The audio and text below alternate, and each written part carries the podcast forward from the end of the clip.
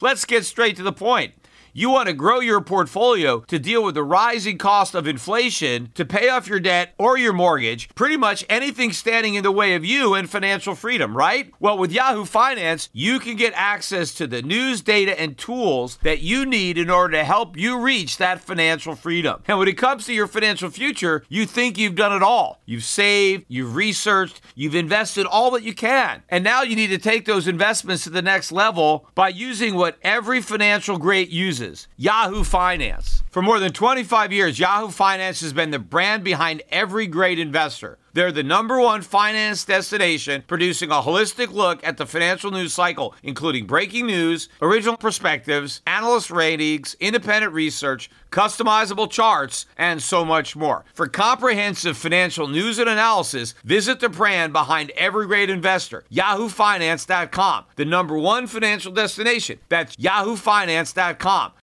You know how to book flights and hotels. All you're missing is a tool to plan the travel experiences you'll have once you arrive. That's why you need Viator. Book guided tours, activities, excursions, and more in one place to make your trip truly unforgettable. Viator has over 300,000 travel experiences to choose from. Everything from simple tours to extreme adventures and all the niche, interesting stuff in between. So you can plan something that everyone you're traveling with will enjoy. Real traveler reviews give the inside scoop from people who've already been on the experiences you're considering. So you can plan with confidence. Free cancellation helps you plan for the unexpected. And 24 7 customer support means you can travel worry free. Download the Viator app now and use code Viator10 for 10% off your first booking in the app. Find travel experiences for you. Do more with Viator.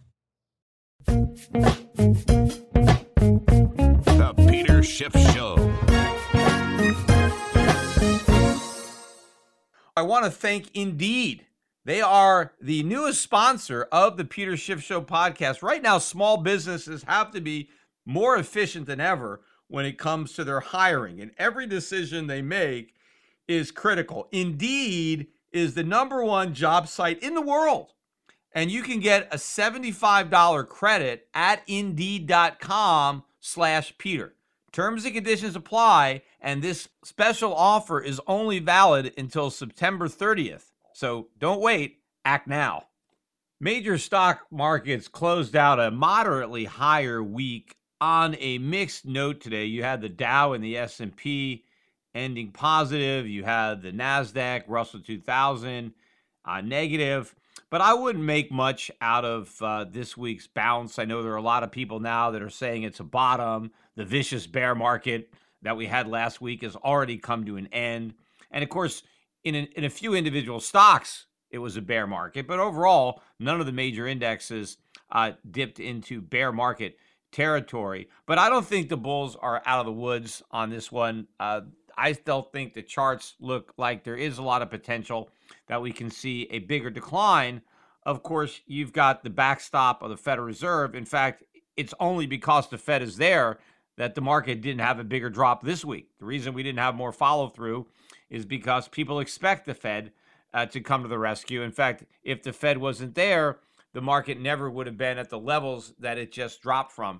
You know, meanwhile, gold had a small gain on the week. Uh, nothing big, but the technicals are looking incredible on gold. You know, gold I think is around 1943. It is building this new support or consolidating rather above the support level that used to be the resistance level.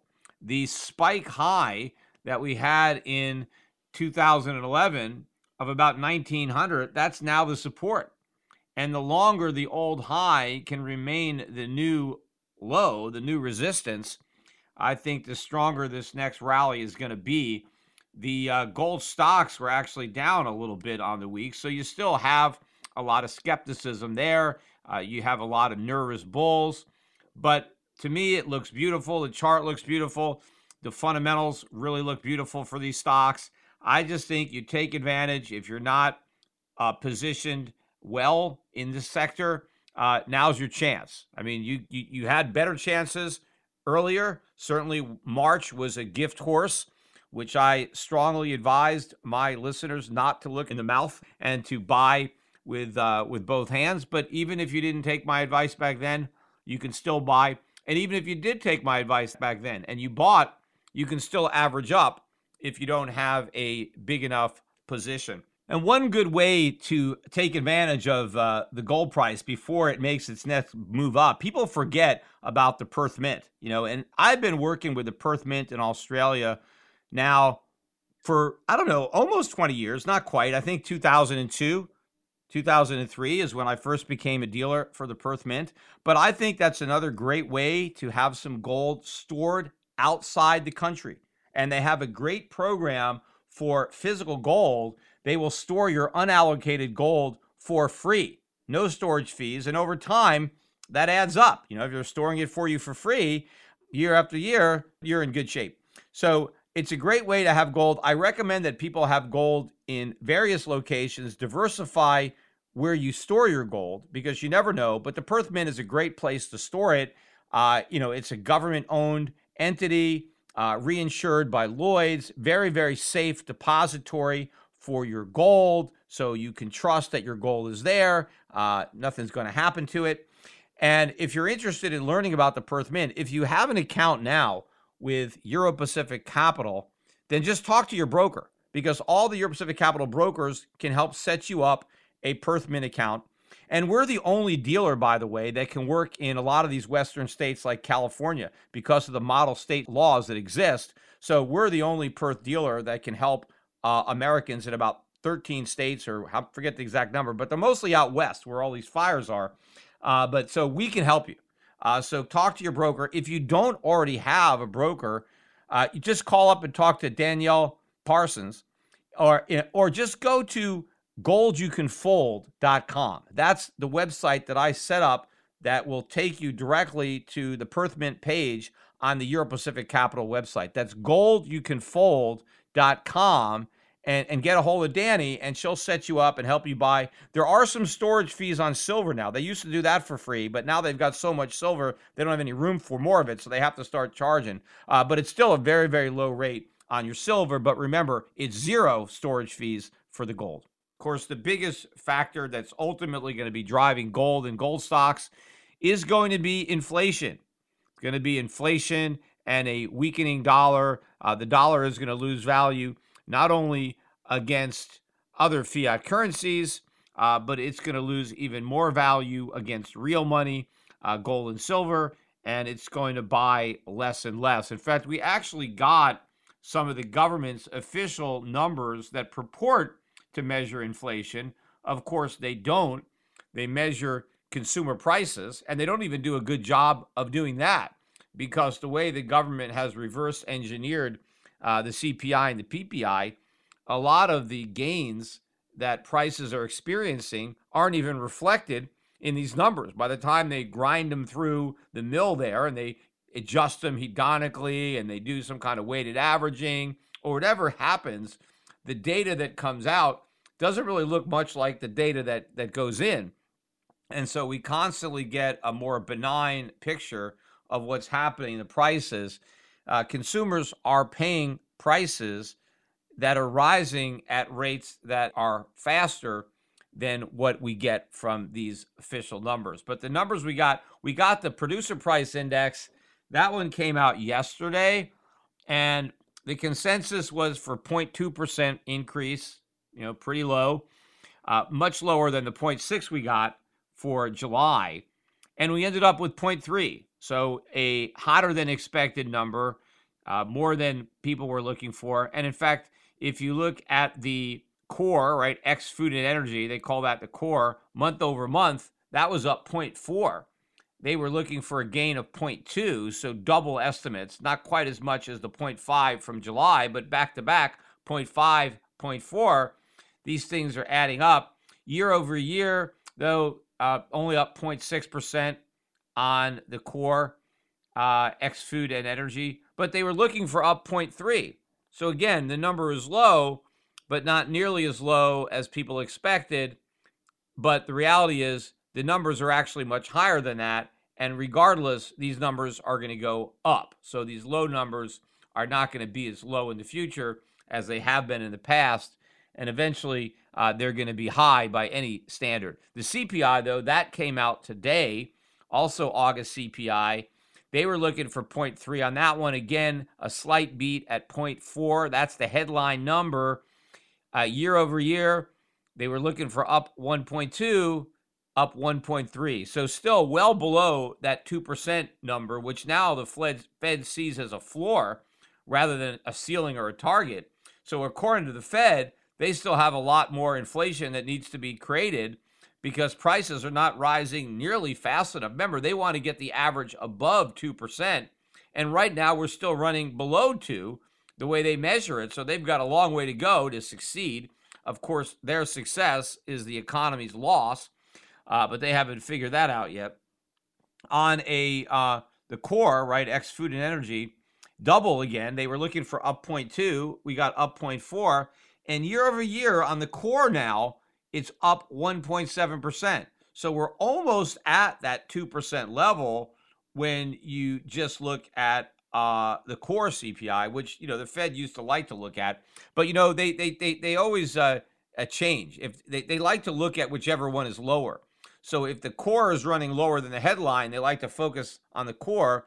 But then if the core is lower than the headline, then they focus on that. So whichever is lower, is where they're going to say that's the the index we're looking at because of course they don't want to ever have to do anything about inflation being too high because that's exactly what they want. They want more inflation and now they've actually come out and confessed it. I mean, they had been in the closet for a long time. I mean, everybody at the Fed uh, was a closet inflationist. They just didn't want to come out of the closet and admit it uh, because, you know, you don't want to admit to something like that when you're on the Fed. I mean, because people think they're the firemen. They don't think they're lighting the fires. But now you have uh, the Fed coming out and telling you, we're going to light the fires. We're a bunch of arsonists and we're going to go out and set fires. And people don't think that that's a problem. But one person who does think it's a problem is Alan Greenspan. Very ironically, the maestro himself was on CNBC yesterday. And I caught that interview live and, you know, as Alan Greenspan gets older and older, right, and you hear him talk, you know, he sounds more like me and less like his prior self. Uh, and in fact, if you hear him talk in different settings, he's even more concerned uh, than he appeared on CNBC yesterday. But remember, I think Alan Greenspan is the most knowledgeable of the Fed chairman that we've had since Greenspan, right? So if you compare Greenspan's understanding of economics and banking and money and all that, he he towers above uh, Bernanke, Yellen, and and Powell, right? And he's the guy that wrote the playbook that these guys are following. The difference is he knows it doesn't end well. I think he wrote that playbook knowing that it was going to lead to disaster eventually but he didn't care. He, at the time, Greenspan just fell in love with his own popularity. He was the hero of Wall Street. Everybody loved him. And, you know, it went to his head. And, you know, that old saying about power corrupting, well, it certainly corrupted uh, Greenspan, absolutely. I'm sure uh, Ayn Rand was uh, doing somersaults in, in her grave. They used to be buddy buddies. In fact, he wrote a very, very brilliant piece, The Case for Gold, which was in uh, Ayn Rand's uh, Capitalism, the Unknown Ideal, which is a great book that my father gave me to read uh, very early on when I was a young man. Uh, I read that book. I think I was probably even, I might have read it in high school or college. I can't remember, but it was one of the earlier introductions I had to both Rand and capitalism. But Alan Greenspan's essay is there. Um, and, you know, you can still read that. It's online too. So the guy who wrote that obviously understands fiat money and, and central banking. And, and, and he was a big critic of the Fed. And the next thing you knew, he was the leader of the Fed, right? And, and so he kind of, instead of, you know, trying to dismantle it from within, he then really tried to uh, legitimize it. And he's the one that started to say that, well, you know, he looked at the price of gold. When Alan Greenspan was a Fed chairman, he admitted that he watched the price of gold quite closely. And of course, when he was Fed chairman, it was around, you know, $400 an ounce, $300 an ounce. I forget the exact price.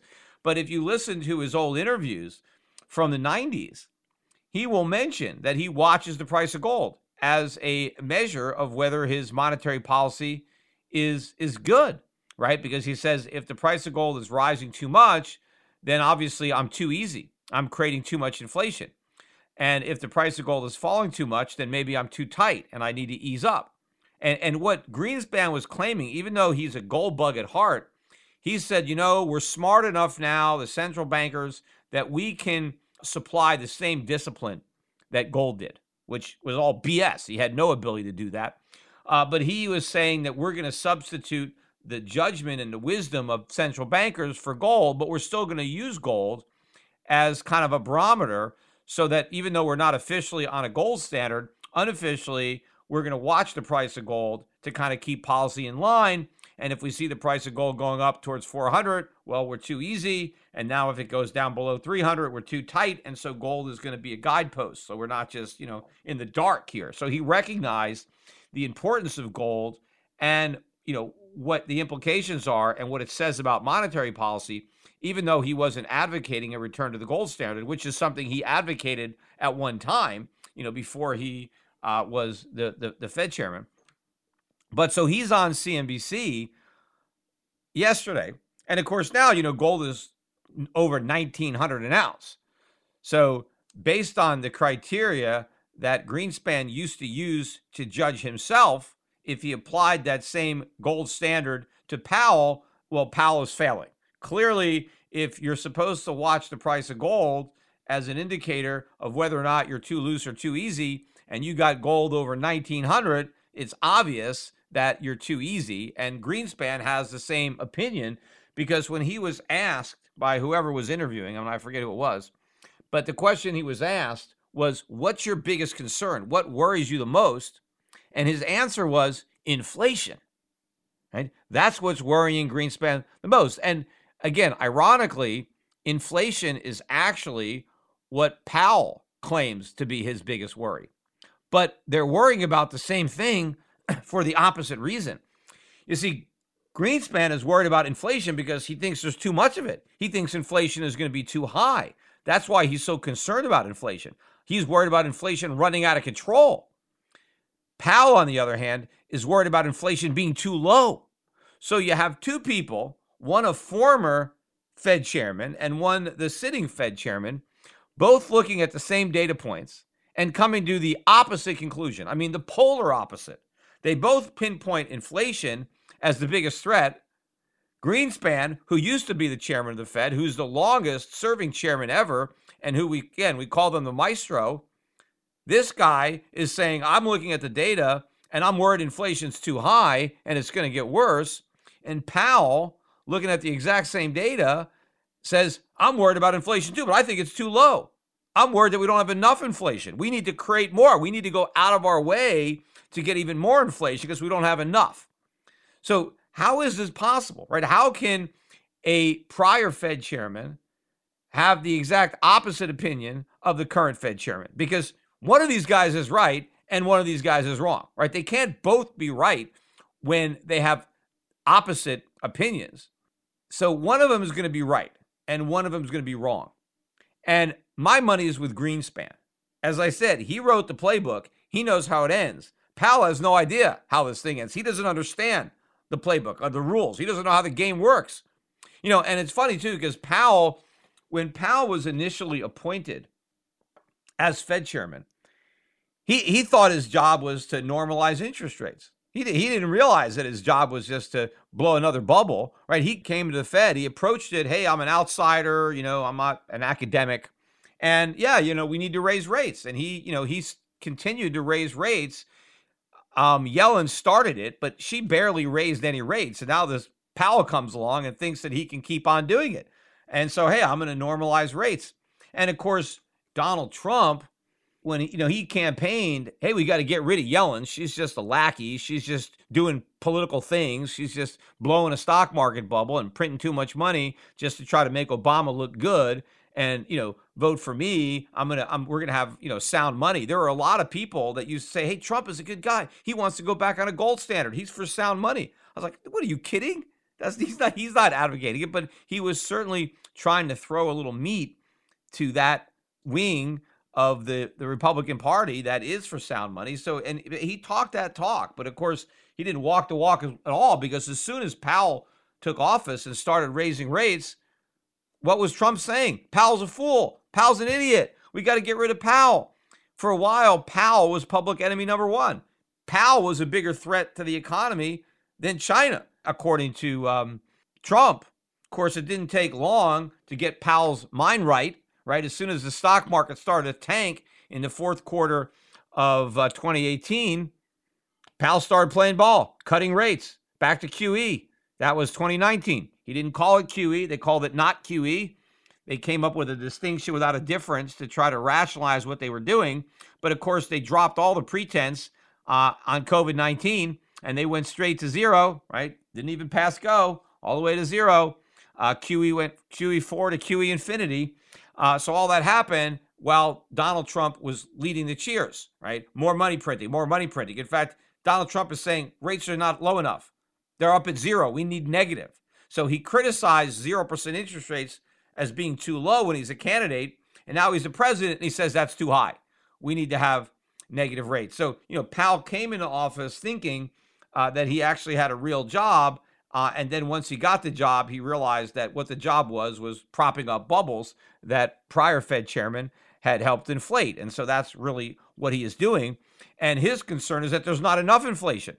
He's concerned about keeping these asset prices levitated, maintaining this phony wealth effect, because that's all they can do. They they can't create legitimate economic growth. All they can do is create the illusion of growth. And what Powell wants to do is preserve that illusion as long as possible, even if it means things getting worse. But Greenspan isn't in uh, office anymore. And so he's a little bit more circumspect. And I don't know, maybe he's just, uh, you know, trying to get into heaven at this point uh, based on how old he is. So he's trying to be a little bit more honest, although he's not really, uh, you know, publicly atoning for his own sins and kind of fessing up uh, to the mistakes that he made and how he really has set us up for the crash that's coming.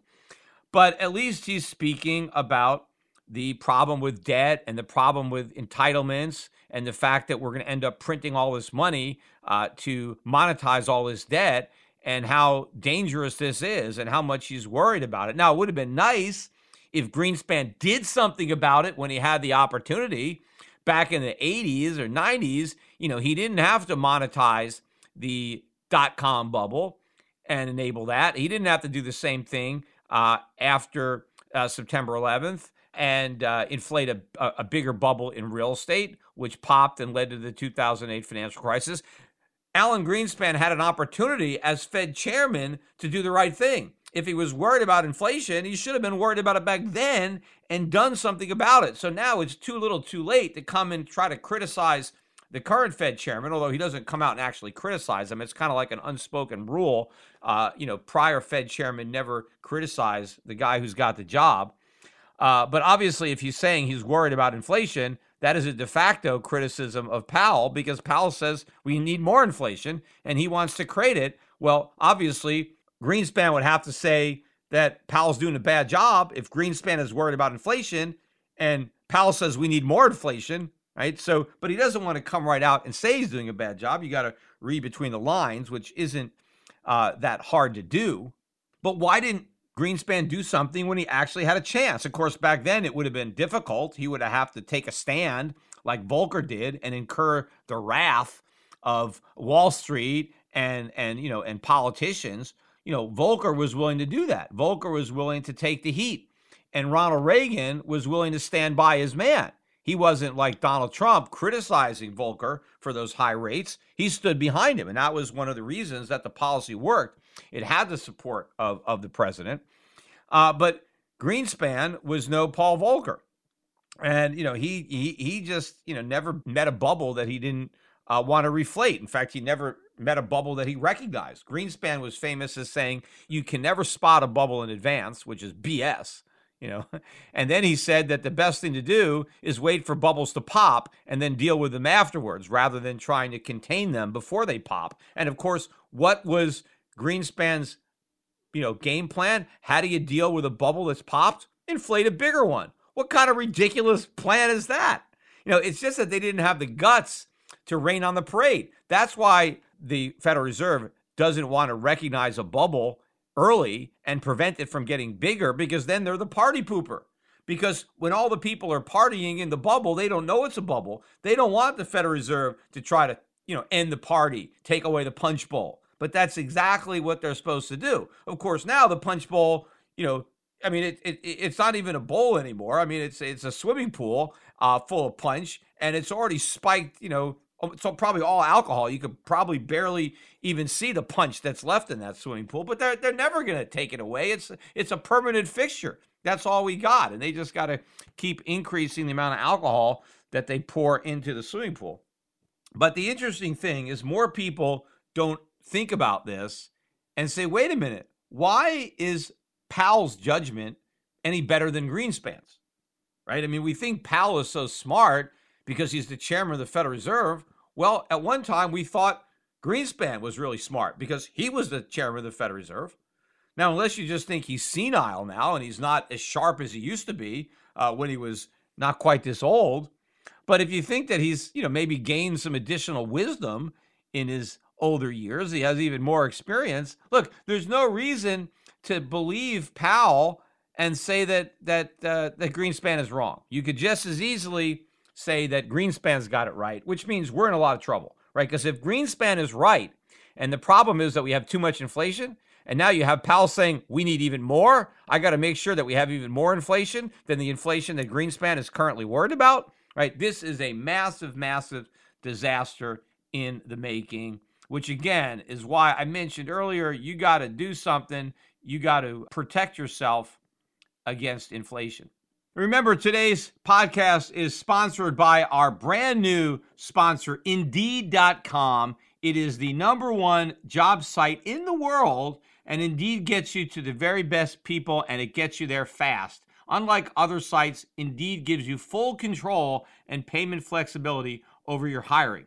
You only pay for what you need and you pause your account at any time and there's no long-term contracts. Plus, Indeed provides powerful tools to make your search that much easier. In fact, I was on their site today. I'm actually in the process of signing up because we are hiring uh, at Euro Pacific Capital. Uh, so you can always send your resumes in. You know, in Puerto Rico, uh, we need some people fast uh, at Euro Pacific Asset Management. But I was perusing on their website and it's a great way to look for a job because I went up there and I was kind of like pretending that I was looking for a job in financial services.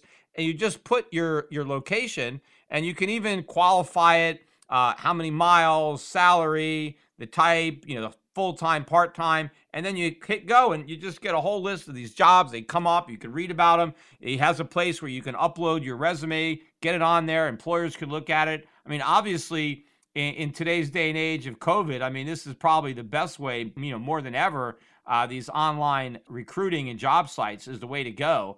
And I think when it comes to these online uh, job sites, I think Indeed is the way to go. They've got 73% of the online job seekers are visiting each month. So you're going to get a lot of quality uh, candidates uh, looking at your ad if you've got an account at Indeed.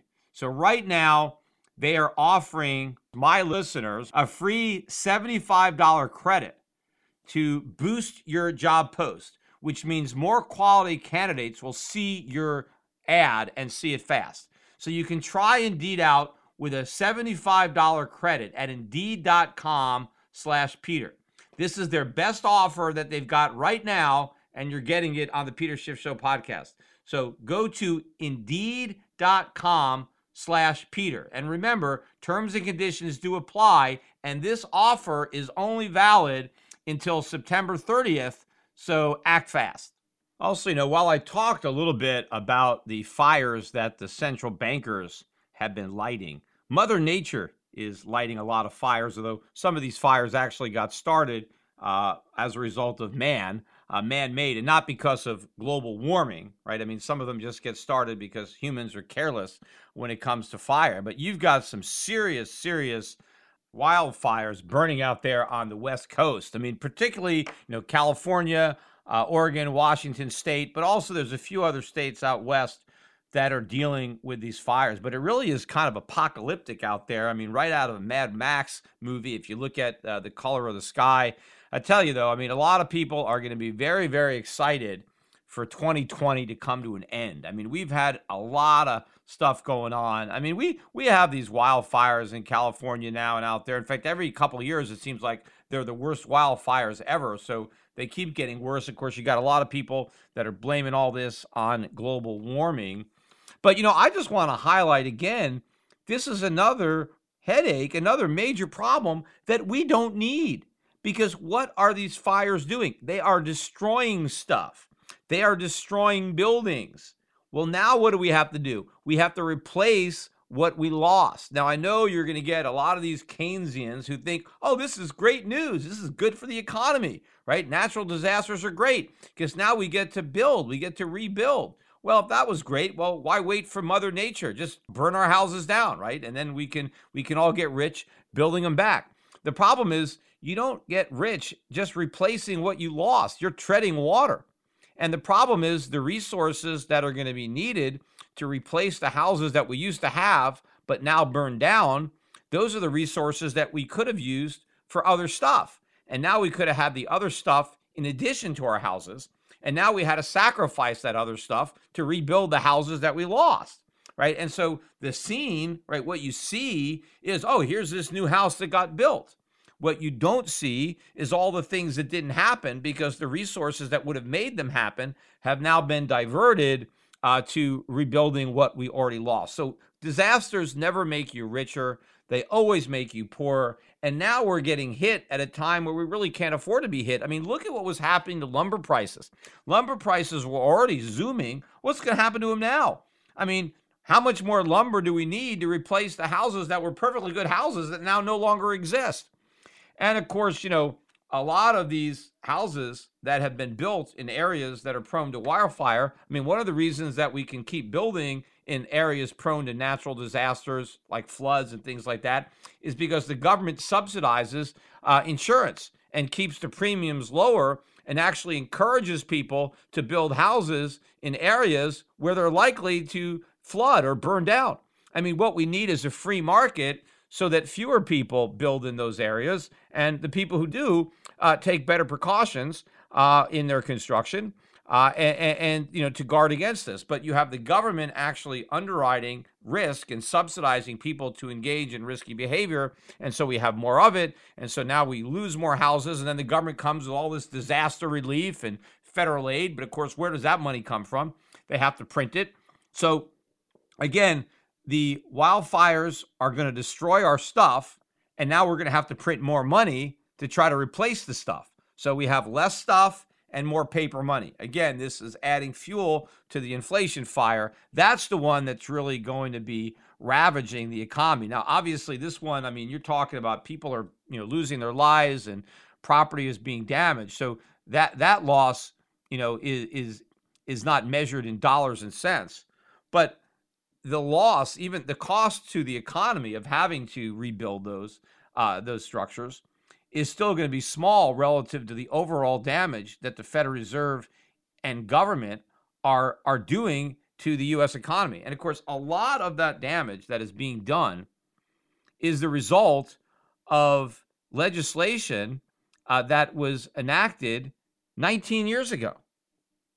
Today is the 19th anniversary of September 11th. And again, I mean, it's not really an anniversary because an anniversary is something that you celebrate. 9 11 is nothing to celebrate. I mean, you can commemorate it, but it was 19 years ago today, September 11, 2001, uh, that those airplanes uh, crashed into the Twin Towers. We had the other one uh, crash into the Pentagon, and another one uh, was crashed in a field uh, because the, um, the, the passengers got wise to what was going on and they sacrificed themselves uh, to save others on the ground. But the real loss, apart from the loss of life, and whenever I talk about 9 11 and I talk about, you know, the other damage, I never want to minimize the fact that a lot of people died uh, and the impact that that had on, on their families and, and their friends. But the impact on the nation, in fact, on the world, is so much greater. And I always say that the terrorists won on September 11th. And they didn't won because they succeeded in knocking down the trade centers.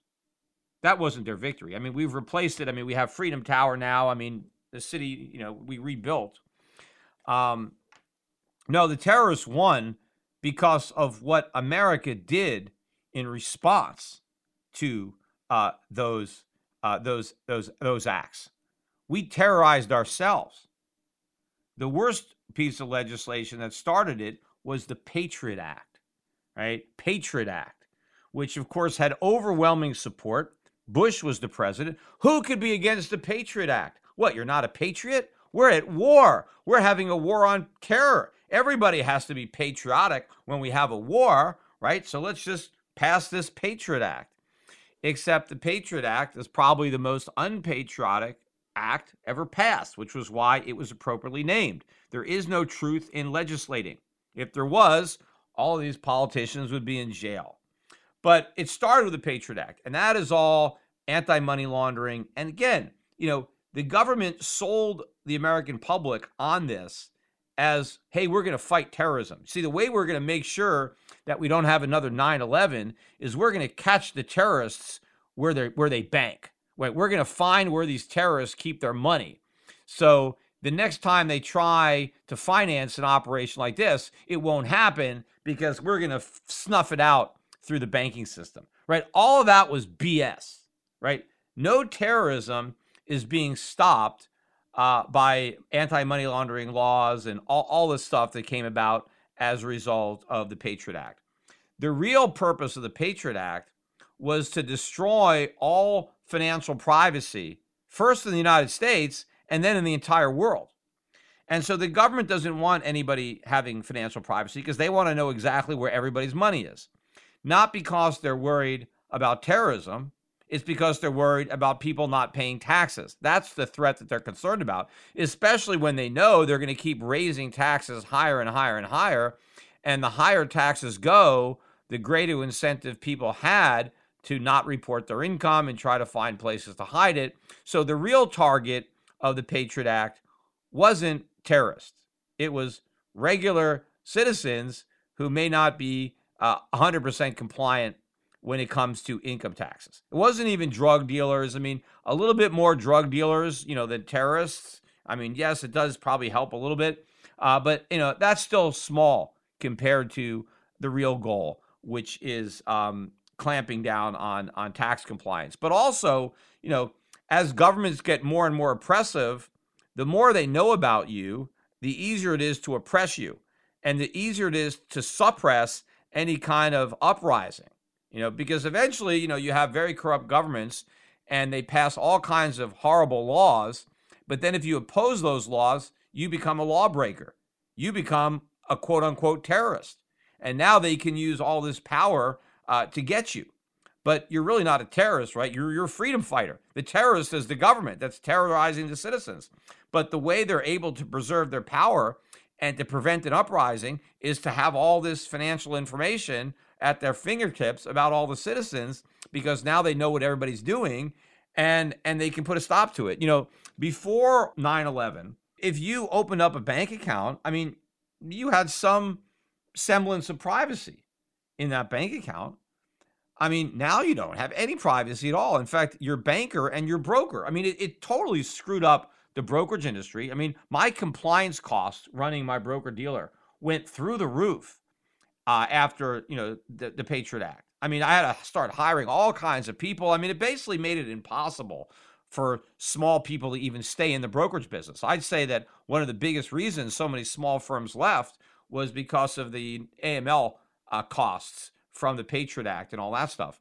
But basically, the government turned the entire financial industry into unpaid IRS agents and spies where everybody has to spy on their customers and uh, try to figure out if any of their cursed customers uh, have raised a red flag and they have to file these suspicious activity reports, SARS, on their customers and rat them out to the government. And, uh, and most of the time that you see something that looks suspicious, there's an honest explanation for it, but you're supposed to just report them to the government. That's your job.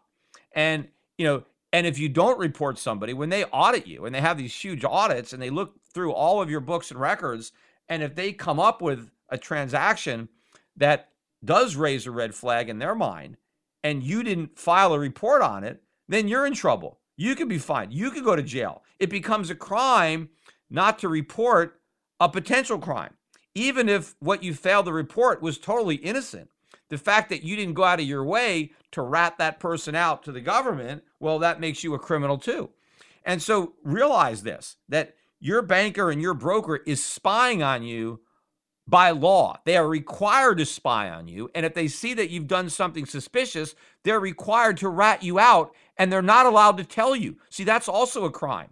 See, if you see somebody, if you're a banker or a broker, and you see some transactions that are a little suspicious, it's a crime to alert the client, hey, you know, we're looking at this, you know, it looks kind of suspicious. No, no, no. You're just supposed to keep it quiet because you're not supposed to tip them off to the fact that now they're going to, you know, get investigated by the IRS, which is what's going to happen. So, I mean, it really destroyed, you know, what was left of American freedom. And of course, they've just been building on it ever since, bigger and bigger and bigger. Uh, and it's gone to the whole world now. It's not just America, right? We led the charge on destroying all the, the privacy when it comes to your finances, all under the guise of we got to go after the terrorists and then we have to go after the drug dealers.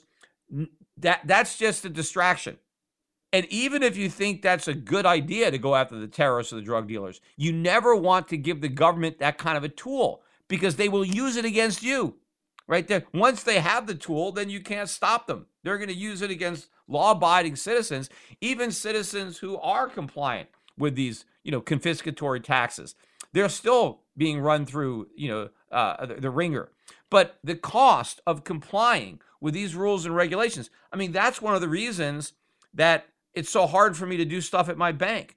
These rules and regulations is why Goldmoney had to give up on its ambitious plan of making gold money and allowing people to use gold really as a medium of exchange. The technology is there. It's so simple to do. It's never been easier to transact in gold in the history of the world. The only reason that we can't do it is because government regulation makes it so expensive. Now, is that a coincidence? Well, because obviously the government doesn't want people to have a superior alternative to their fiat currency. And of course, they want to be able to spy on every transaction we make. They want to micromanage and have more control. And they have all this control because of 9 11. So the terrorists won. We have lost so much freedom. We are much less free. We have far less liberty today because we were attacked by terrorists. But the terrorist attack isn't what did it. What enabled the terrorists to win was what we did to ourselves. It was the way we reacted to their to what they did, and maybe they knew that was going to happen. Maybe maybe they were smart enough to realize that that was the real damage. And of course, you know there are people out there that try to think, hey, maybe this maybe we planned it. Look, I don't think that our politicians are smart enough to pull off something like that and to cover it up. But what they are smart enough to do is take advantage of it, right? Never let a good crisis go to waste. And that is exactly uh, how they approached 9 11. They did not let this crisis go to waste, and they used it to dramatically expand government, to declare war on terror, because it's always during wartime that Americans are most willing to surrender their rights and liberties. And that's exactly what happened. And they're doing the same thing again with COVID 19. We now have a war on a disease, and the government is using this war as another excuse to diminish our rights, diminish our freedoms, and to expand its own size, where we're getting more government, we're getting more government regulations, more government spending, more government programs because of this war on COVID 19, uh, just like we had the war on terror. So we're, we're doing it all over again. We're doing it to ourselves. And once again, just like we did more damage to ourselves than the terrorists, the government's COVID 19 cure is far more damaging to our economy than the disease itself. I want to finish up today's podcast, though, by talking about the season opener that we had last night. NFL football returns. Uh, they're actually playing games. You know, there were fans in in in the in the stadium. Um, far fewer fans than normal, but actually there were quite a few fans. I guess they were social distanced, and I couldn't really tell. You know, the masks that they were wearing. But what was more interesting to me was really not what was going on on the field during the game, right? And you had the defending Super Bowl champs, Kansas City Chiefs, uh, hosted the Texas Titans, beat them. Uh, but the action on the field, to me, was secondary to the action that took place on the field before the kickoff. And that was this unity, right? Where you have all of these NFL players, just like, you know, the the the, the NBA players, they need to show their fans and the world that they stand with uh, Black Lives Matter, right? And they stand with George Floyd. And you know, actually, I mean, I'm glad they did. They didn't actually come out with any posters with pictures of George Floyd or anything. I mean, his name wasn't part of the protest, but what they were doing is they were all standing together before the game to signify their support for racial equality, racial uh, justice, and to acknowledge all the racial injustice, right? To acknowledge this systemic racism that we now all agree, right? Or not all of us, but a lot of us now agree is not only real, but is the reason that there are so many problems in the African American community.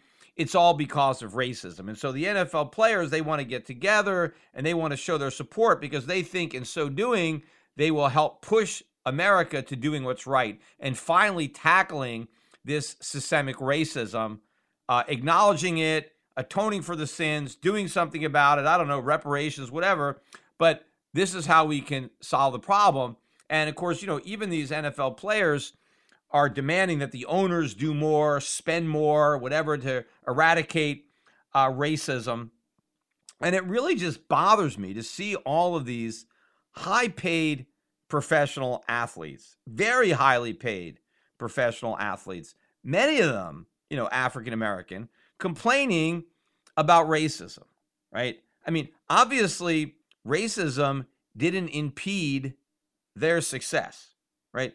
Look at Patrick Mahomes, who is the quarterback of the Chiefs, who's I mean, he's half black, right? I think his dad is black and his mother is white, but you know, Obama was half black and he was black. So if you're half black, you know, you're black, right? You're, and he is about to become, I think, the highest paid NFL player in history. I think he's I, I, I heard that he's going to be doing a $500 million contract. I mean, half a billion dollar contract to, to play football. Um, racism didn't prevent Patrick Mahomes from getting that contract. You know, if Patrick Mahomes is smart, he will get a gold clause, right? Have a gold clause on his contract because we could have such massive inflation you know around his contract that you know I mean, it's still probably going to be a lot of money, but you never know. I mean, you know, we could have hyperinflation and he's, you know, paying playing for monopoly money, so he should really tie it to the price of gold. But clearly, the NFL is not racist, but that doesn't stop a lot of people from somehow claiming that the NFL is racist. And you know, one of the ways I hear people trying to claim that the NFL is racist is they point to uh, the number of black head coaches in the NFL. And right now, there's three. And there are 32 NFL teams. So a little under 10%. Was that 9.5%? Almost 10% of the coaches are black. All right. I mean, a little bit less than the 13% of the population that's black. I mean, if they hired one more coach, if there were four, we'd pretty much be there. If there were five out of 32, now you'd, what's that, 15, 16%? You'd be overrepresented. But they'll say, no, but wait a minute. You can't look at it uh, relative to the population. Look at the fact that 70% of the NFL players are black. So if 70% of the players are black, well, 70% of the coaches should be black. I guess that's their reasoning. Which, first of all, once you have to acknowledge that 70% of the players are black, right there, wait a minute. I mean, how can the NFL owners be a bunch of racists if 70% of the players on their teams are black. I mean, their racism isn't preventing them from hiring all these blacks. I mean, the people who should be complaining should be the white players or the Hispanic players or the Asian players. I mean, they're not getting hired, right? Why aren't they complaining? In fact, you know, you've got all these guys in the NFL that are complaining about racism, you know, maybe we should boycott the games and say, you know, you're right. We need the NFL to look like America. You have too many African American players. That's not right. There's that's obviously there's obviously systemic racism in sports. After all, why else would there be 70% of the players black? I mean, it can't be for a logical reason, right? It, if if there's a disparity, it must be the result of systemic racism. So, yeah, we need to make the NFL look like America. Where are the female players? You know, where's the transgender players? Why aren't there any older players? I mean, there's age discrimination going on. Why are there no people in their 50s and 60s? What about what about um, people in with handicaps? Why don't we have any handicap players? They're obviously discriminating against the disabled, right?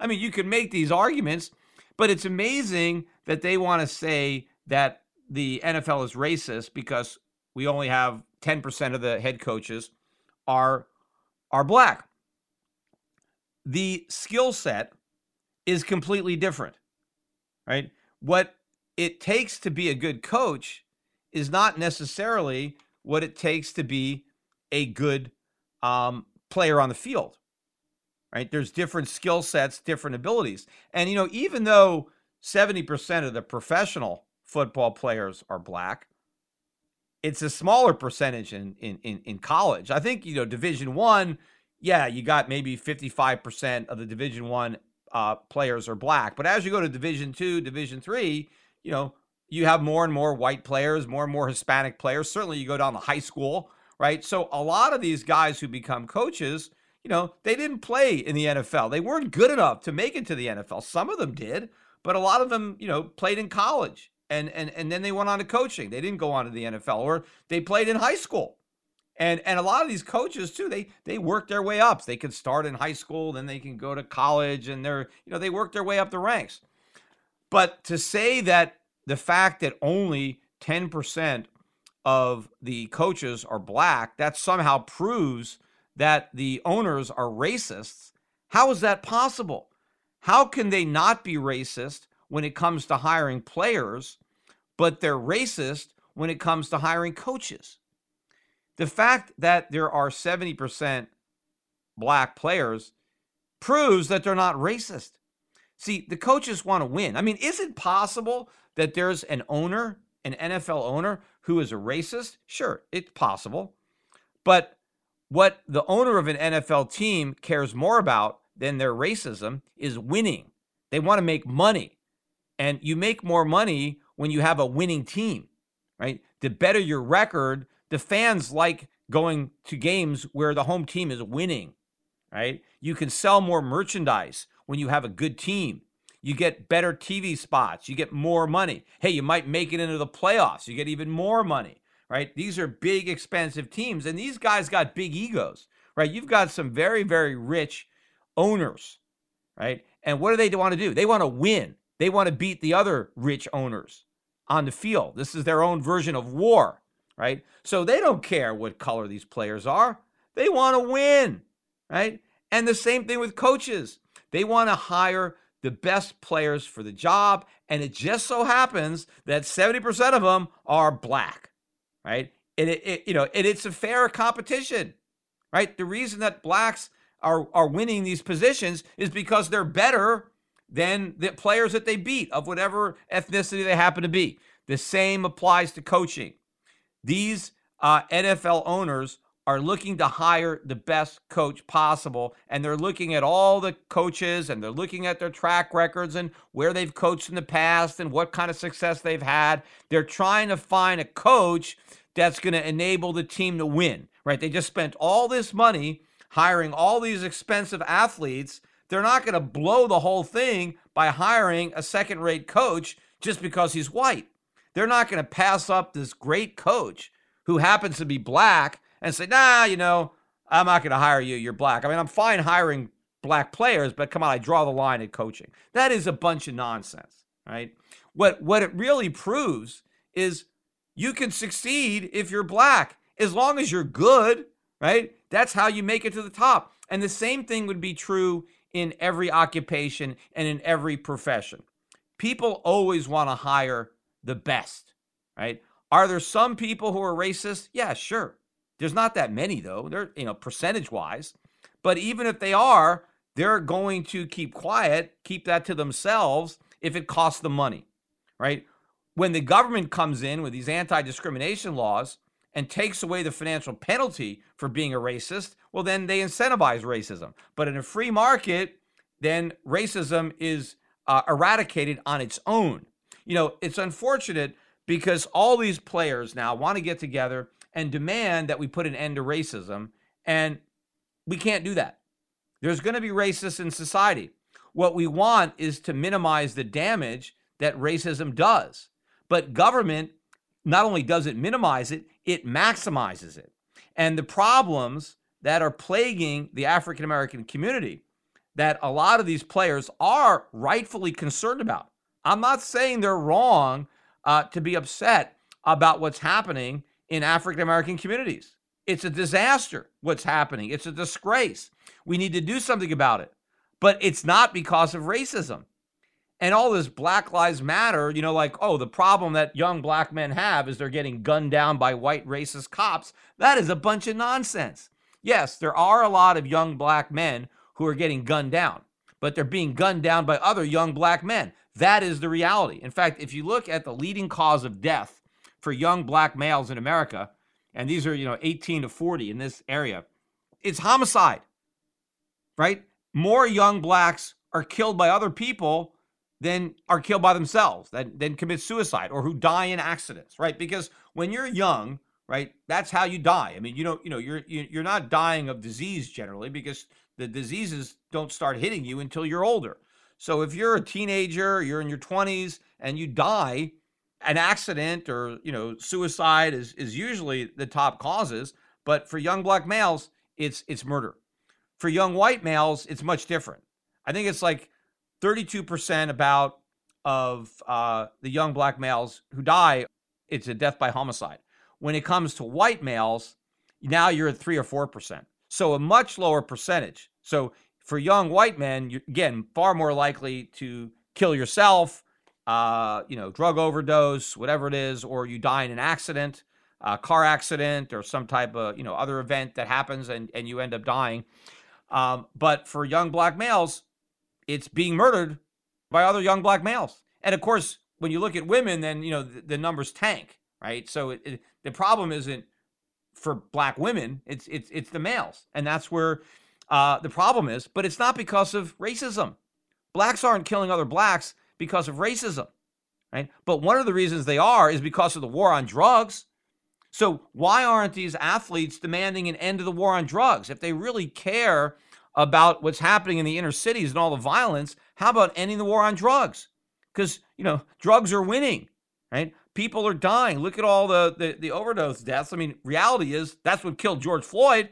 They should be worried about all the drugs George Floyd was was taking and the fact that he OD'd on drugs, right? Not about the, the, the policeman, but they're not going to talk about that. They're not going to talk about the failed welfare state, right? They're not going to talk about all these young black males growing up without fathers.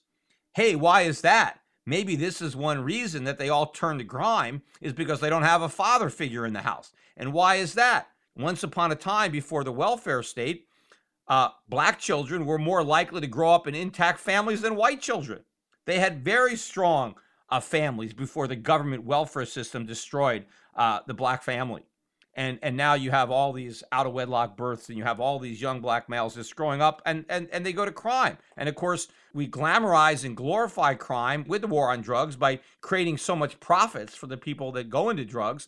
And then of course we build all these roadblocks for all legitimate avenues. We build in a minimum wage law. We build in occupational licensing laws. We make it so much harder for young black males to gain legitimate employment. We kind of you know steer them we corral them into into drugs. I mean, we shut down all their other avenues, and the only one that's left is drugs. And of course, they see their friends, the ones that are dealing drugs. They have all the bling, they have the fancy cars, they get the the prettier girls, and and and then we have the rap music that glorifies it. I mean, that's not what these guys are are criticizing. There is so much they could do. What about the failed public schools?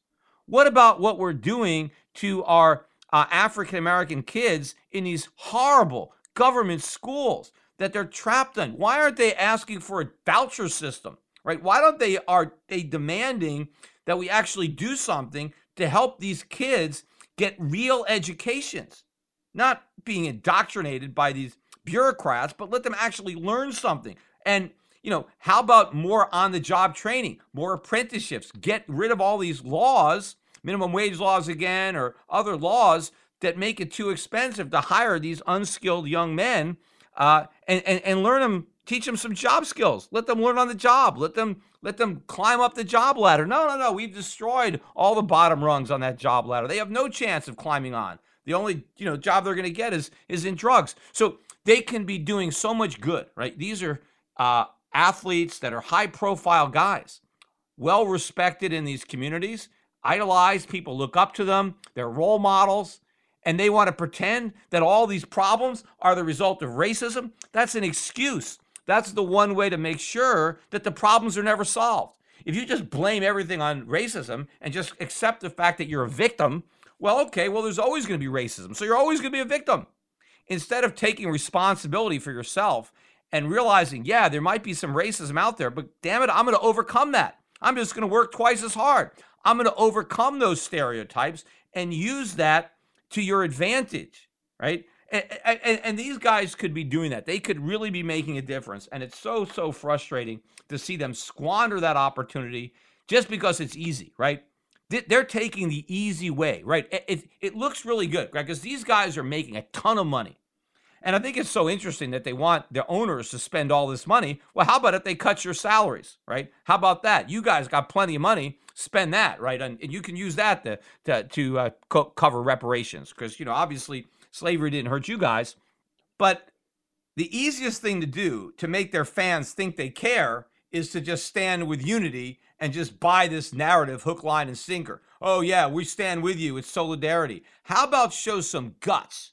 right? And actually stand up to the false narrative and try to make a real positive difference by educating some of these people to understand the truth and accept the truth along with personal responsibility and hold these leaders, right? Politicians and and the race baiters, uh, the poverty pimps, you know, shine a spotlight on them, right? They have that opportunity, but no, they blow it because it's more convenient. It's easier to be liked if you just take the low road and just pretend you care so much about all these injustices by standing together in the middle of a field and holding hands.